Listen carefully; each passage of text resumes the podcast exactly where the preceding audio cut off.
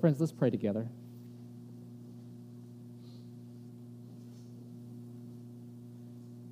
Father, sanctify us in the truth. May we hear the truth of your word this morning. Attend to the words of the sermon by the power of your Holy Spirit. We pray in Jesus' name. Amen. Well, over the last several weeks, we have been going through a series in which we've been looking at what we're calling the five trustworthy statements of Paul. These trustworthy statements are, are foundational truths or kind of nuggets of wisdom that Paul writes to Timothy and to Titus as he instructs them in their ministries that he has appointed them to. Um, these, these sayings are meant to be sources of instruction, they're meant to be sources of guidance and correction, also encouragement uh, for these pastors. But as I've said multiple times, these truths are not just for pastors only, but they're meant to be passed on to the churches. Therefore, Timothy's church, they're for Titus's church, and therefore us today as well, I believe. And so this morning, we actually come to the end of our series. This morning, we're going to look at our fifth and final trustworthy statement. Now, over the last few weeks, we've been going pretty deep into each one of these statements, unpacking it and seeing all the truths that are there. But if we step back a little bit and we look at all of the trustworthy statements in order, we're going to find that there's actually a logic to the, the flow of them. That what we're going to find is that uh, Paul is actually laying out the story of salvation, that what Christ has done for us and who Christ is for us. And so, if you remember, our very first trustworthy saying goes like this it says, Christ came into the world to save sinners. That was the first trustworthy saying. We said that this forms the foundation for all Christian life and all Christian ministry because it's the foundation of Christ's life and ministry. You see, the world is full of sinners, and the church is also full of sinners who have been saved by grace. And since we're all people for whom Christ died, therefore our posture should be that as Christ, ready to show love and grace and mercy. But of course, as Christ saves sinners from out of the world, what does he do? He forms us to be a people, he forms us to be a church. And in order for that church to be guided and cared for, as he's ascended and we wait for him to return, he, he, he gives us overseers. He gives us overseers to, to care for his church. And so that brings us to the second trustworthy statement, which goes like this that if any man desires the task of an overseer, it's a noble task that he desires. And we said that it's noble because overseers are to care for those for whom Christ died. Overseers are to help us to grow up in the faith, to guard us from false teachings, and to guide us as we mature in our walk with Christ. Overseers are to equip us as we train for godliness, which brings us to our third trustworthy saying. And it's an encouragement that training for godliness is of eternal value. Now, we have to train for godliness because we're given a gift, we're given new life, but we still have to grow up into it, right? This new life causes us to see the world differently than we've seen it before, and it causes us to interact in the world differently than what would normally come naturally. And so we have to learn to live this new life, not according to old ways, but according to the new ways of Christ. And that's not always an easy task. But the truth is, is that if we endure in that, that we have a glorious future that awaits us. And so that brought us to our fourth trustworthy saying that we looked at last week. And it goes like this it says, that if we died with Christ, we will live with him. And if we endure, we will reign with him. And we can have confidence of this. It ends by saying, can have confidence in this because God is faithful. Because God is faithful. And so as we look at all of these, we, we see that, that we're saved, we're encouraged to grow up into this salvation, and we are promised a glorious eternal life that is experienced in part in this life now. And so, in theological terms, what Paul has really been doing this whole time is giving us the story of the threefold process of salvation justification, sanctification, and glorification. Justification is, is us being set right with God. Sanctification is the process by which the Holy Spirit sets us apart and causes us to grow up into Christ likeness. And glorification is the promise that when Christ returns and he makes all things new, that our bodies will be like the resurrected body of the resurrected Christ. And so, if you follow the flow of the logic, you see that this is what we've been talking about over the last four weeks. Now, I say all of that not just by way of review. I say all of that because our fifth trustworthy saying that we're going to see this morning, I think is a great summation of all that we've been studying over the last four weeks. It makes it a great end to the series because of that. And so, if you have your Bibles, turn with me to Titus chapter 3. We're going to be in Titus chapter 3. So, we're going to find our fifth trustworthy saying. Now, this, this trustworthy saying is actually fairly long. It's not as succinct as all of the other sayings, but hopefully, we're going to see that it's no less clear than all of the other sayings. So, follow along. We're going to start in verse 4, is where we find our fifth trustworthy saying. Titus chapter 3, verse 4.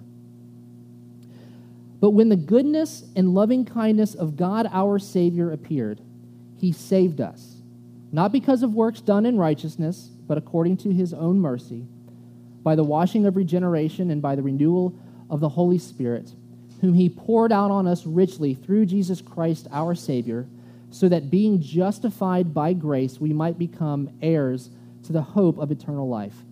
This is a trustworthy saying, and I want you to insist on, the, on these things so that those who have believed may be careful to devote themselves to good works. So let's unpack this a little bit. And to, to unpack it, let's, let's start with the context first. Titus is a person who has traveled extensively with Paul. In fact, Titus shows up periodically throughout Paul's writings.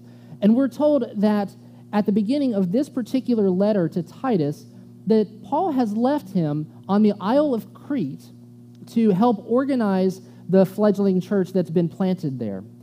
And so, like Timothy, Titus has been instructed to appoint overseers. He's been instructed to drive out false teachers also.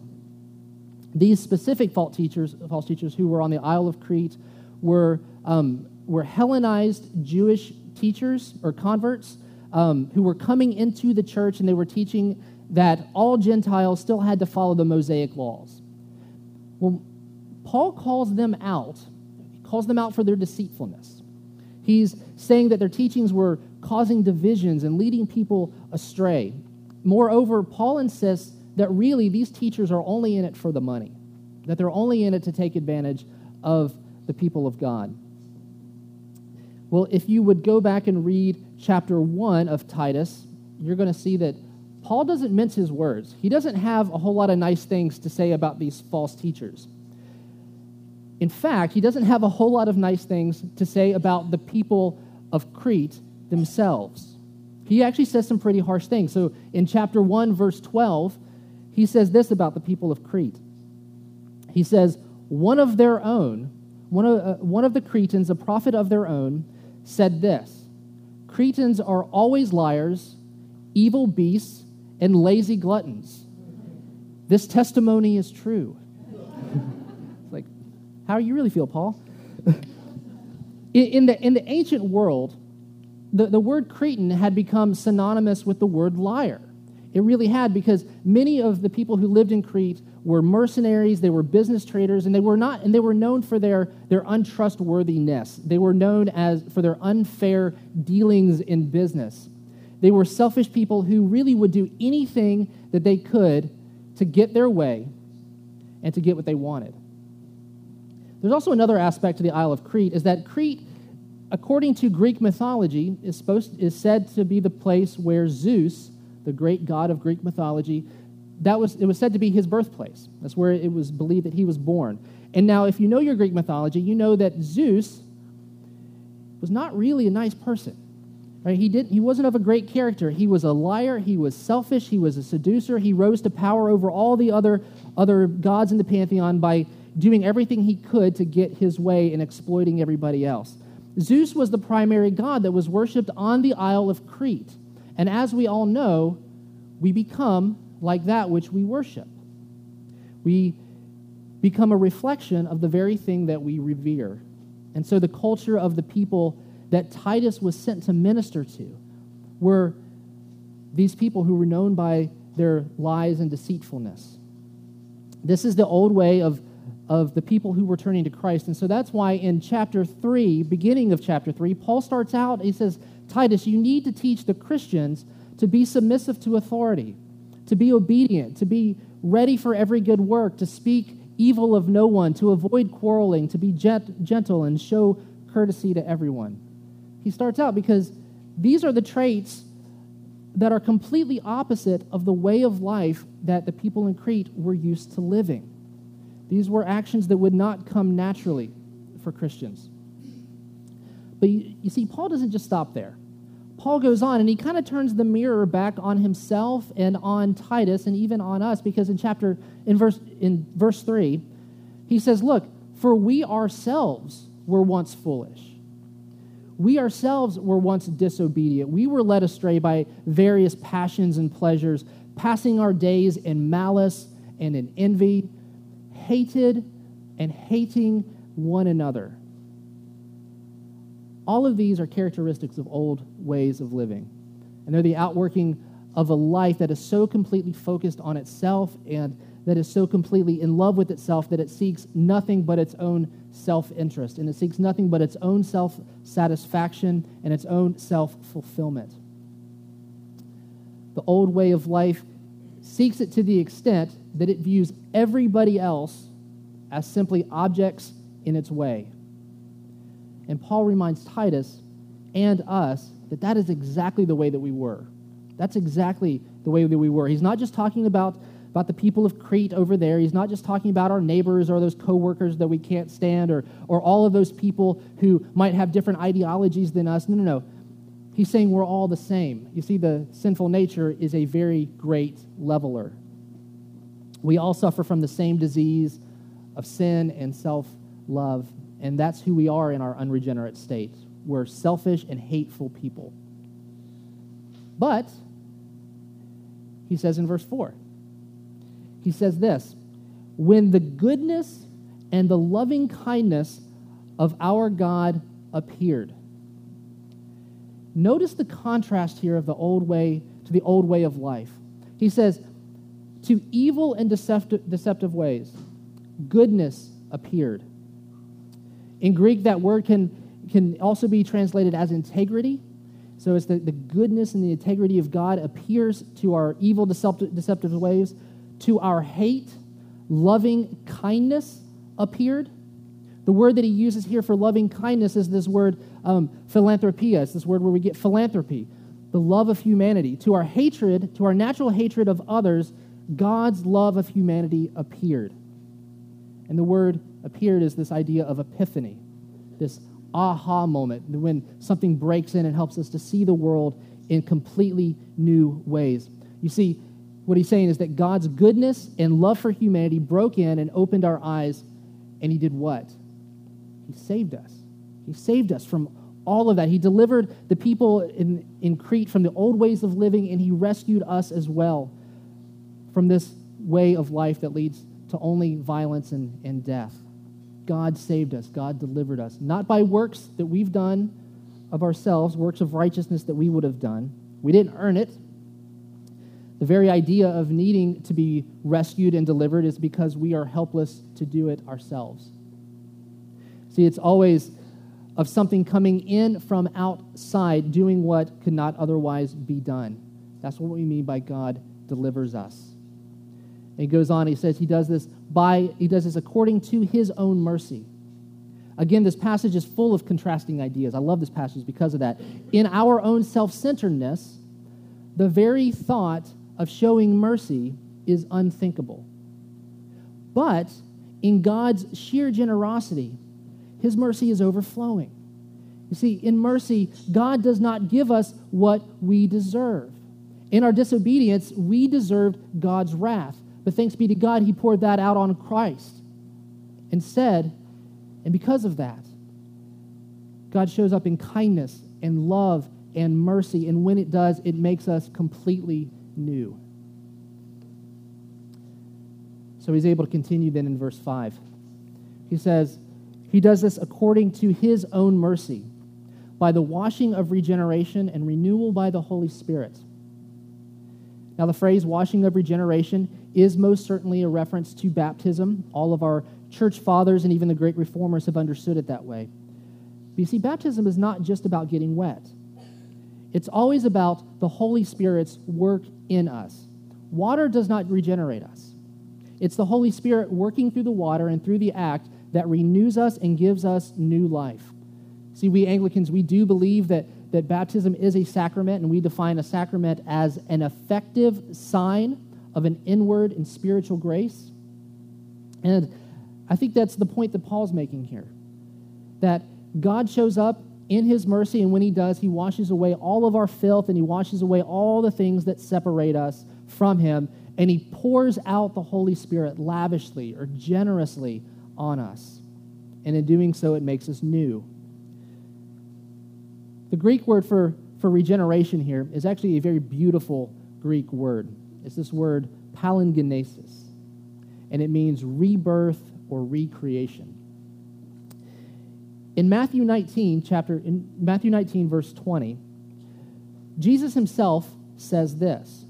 Jesus himself says, Truly I say to you, in the new world, in the palingenesis, in the new creation, when the Son of Man will sit on his glorious throne, you who have followed me will also sit on 12 thrones, judging the 12 tribes of Israel. Now, if you remember last week, we talked a lot about this idea of us ruling and reigning with Christ. And the idea is that in our baptism, when we are made new by the Holy Spirit, we are given this future glory now, here in the present. And in God's mercy, He didn't destroy us, He recreates us. And He does it by pouring out the Holy Spirit lavishly. That's why He's able to continue in verse 6 and 7. He says, pours out His Holy Spirit lavishly on us through Jesus Christ, our Savior, so that being justified by His grace. Let's stop there in the middle of that phrase. The Spirit makes us new through Jesus Christ, who justifies us by his grace. There is nothing good in us, but Jesus gives us his unmerited favor, and he justifies us. Now, to justify means to declare that something is in the right. When things are out of order and then set back right in order, it's declared justified. It's declared that it's lined up correctly. See, in our unregenerate state, friends, we were out of order. We were strangers and enemies of God. But we were not in right standing. But Christ, in his mercy and in his love, he does the work on the cross, and that reconciles us to God. So that now we can stand justified before God in right relationship with God based solely on Christ's merits. We who were once enemies of God are made friends and we who were once strangers of God are now adopted as children of God. And as Paul says elsewhere, we become joint heirs with Jesus. That's why he's able to continue in verse 7 then. He continues on, he goes, Being justified by his grace, we become heirs according to the promise or the hope of eternal life. Now, an heir is someone who is guaranteed a future inheritance. An heir is someone who has a promise of something that's coming in the future, and that is who God has made us to be. You see, through Christ, we are now sons and daughters of the creator of life, and so our inheritance is of life everlasting. In Ephesians, Paul reminds us that the Holy Spirit is our seal and the guarantee of this future inheritance, and as such, it can never be taken away. And so, this is the truth that God has saved us from our self loving, our broken nature by regenerating us and renewing us by the Holy Spirit and by justifying us by Jesus Christ, giving us access to the Father's inheritance justification, sanctification, glorification. That's what this trustworthy saying is all about. And this is the trustworthy saying that, Tim, that Titus needed to hear. It's what the church in Crete needed to hear, and I believe it's a truth that we constantly need to be reminded of also. See, this is a trustworthy saying because it's foundational for our identity in Christ. It's foundational for our mission in the world. It's who the, it's who the church is. You see, when God calls us, He makes us to be a people who love Him. And He makes us to be a people who reflect His image to the world around us. And so, this trustworthy saying, I believe, helps us to recalibrate our lives and to live out, to live from out of our new identity. You know, Peter, in, in, in his letters, he says that the church is a peculiar people. He says the church is an odd people. We, and that's true. We live very odd lives according to the world around us. But, friends, I want to suggest to you that, that it's this oddness that comes from what God has done for us that actually bears witness to who God is. It actually bears witness. And so I want to suggest that, that there are three aspects of this identity that this trustworthy statement holds out for us and encourages us to live into. And I want to suggest to you that it's this that, that because of what God has done for us and the promised future glory that awaits for us, that we're to be a people of faith, that we're to be a people of hope, and to be a people of love. And here's what I mean by that. You see, Paul tells us over and over throughout his writings that the righteous will live by faith. He says that, that our faith is placed in the truth of who Jesus is, and according to Jesus' own words, Jesus is the truth. Paul says in Galatians, I live by faith in the Son of God. The Son is the truth, and as we live as people who have faith in truth, then we reflect and we bear witness to Jesus. You see, this is important because Titus, you got to remember, he's witnessing, he, he's calling to witness to and to equip a church that is planted in the middle of a group of people who are known as liars and deceivers. They are untruthful people, they are unfaithful people. Paul actually makes a point in the very opening sentence of the letter to Titus. He says, he says, Titus, we have hope of eternal life because of God who never lies. He points us to a God who never lies. Last week, he pointed us to a God who is always faithful. And so we're reminded that we worship a God of, of truth. We worship a God who does not lie. And we reflect that which we, we revere, revere, sorry. And so we as Christians are called to be a truthful and a faithful people who reflect the image of a truthful and faithful God. Truthful people are people who speak the truth. Truthful people who live truthful lives. Truthful people don't lie. We don't deceive others for personal gain. Truthful people expose lies even when it's uncomfortable but we only do that because we know that the truth sets us free. You know, it was, it was the, pe- the, the people that Jesus reserves the harshest yet most truthful words for are those whom he calls hypocrites. Those who say that they're followers of Christ and yet live lives contrary to the ways of God. This infuriated Jesus really more than anything because hypocritical lives do not accurately reflect God. And so you see, Paul is stressing to, to Timothy here that in the middle of a deceitful culture, that the church needs to be a people of integrity.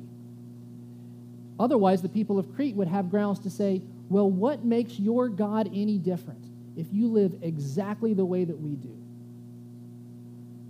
Now, friends, I'm going to assume that our neighbors and our friends in our society are not going to be worshipers of Zeus.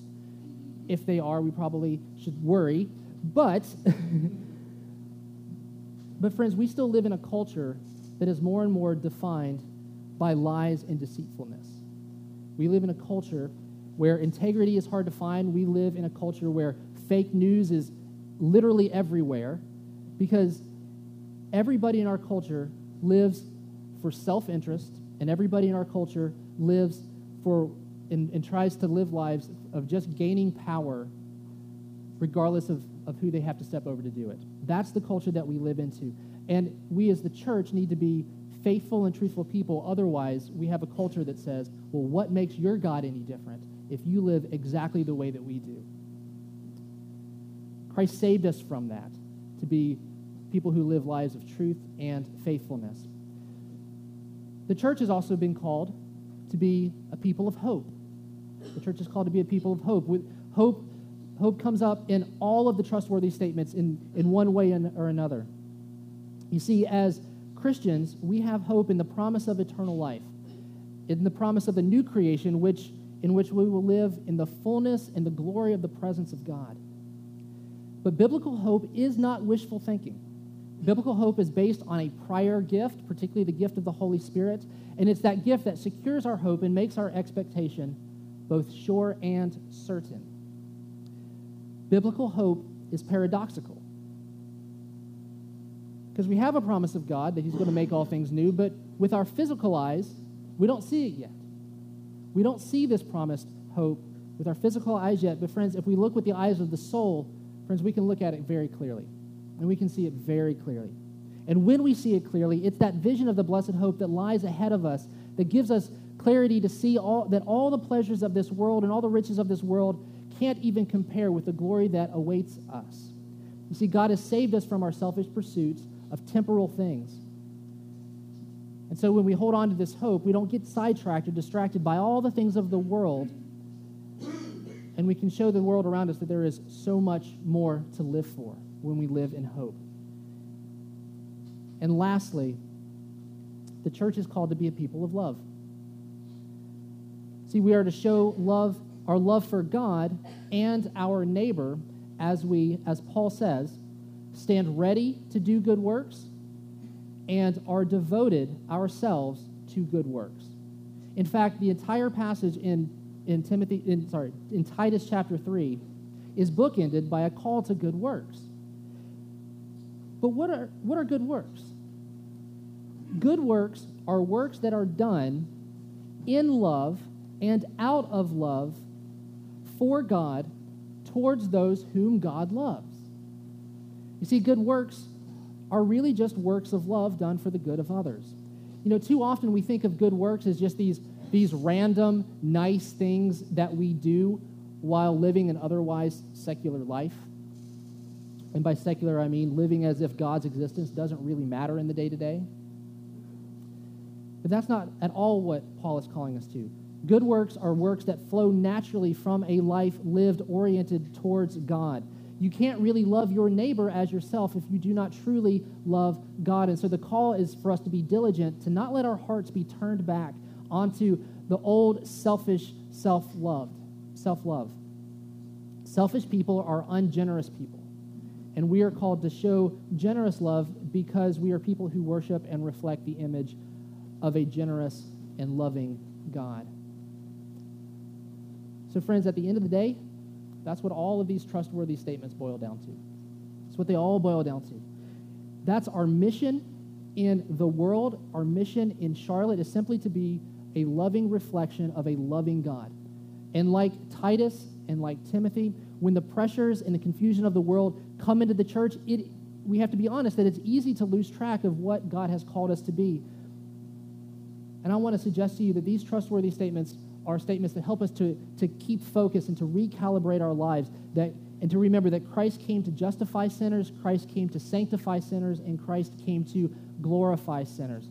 Friends, may we always hold on to this truth because we know that God is faithful. In the name of the Father, and of the Son, and the Holy Spirit. Amen.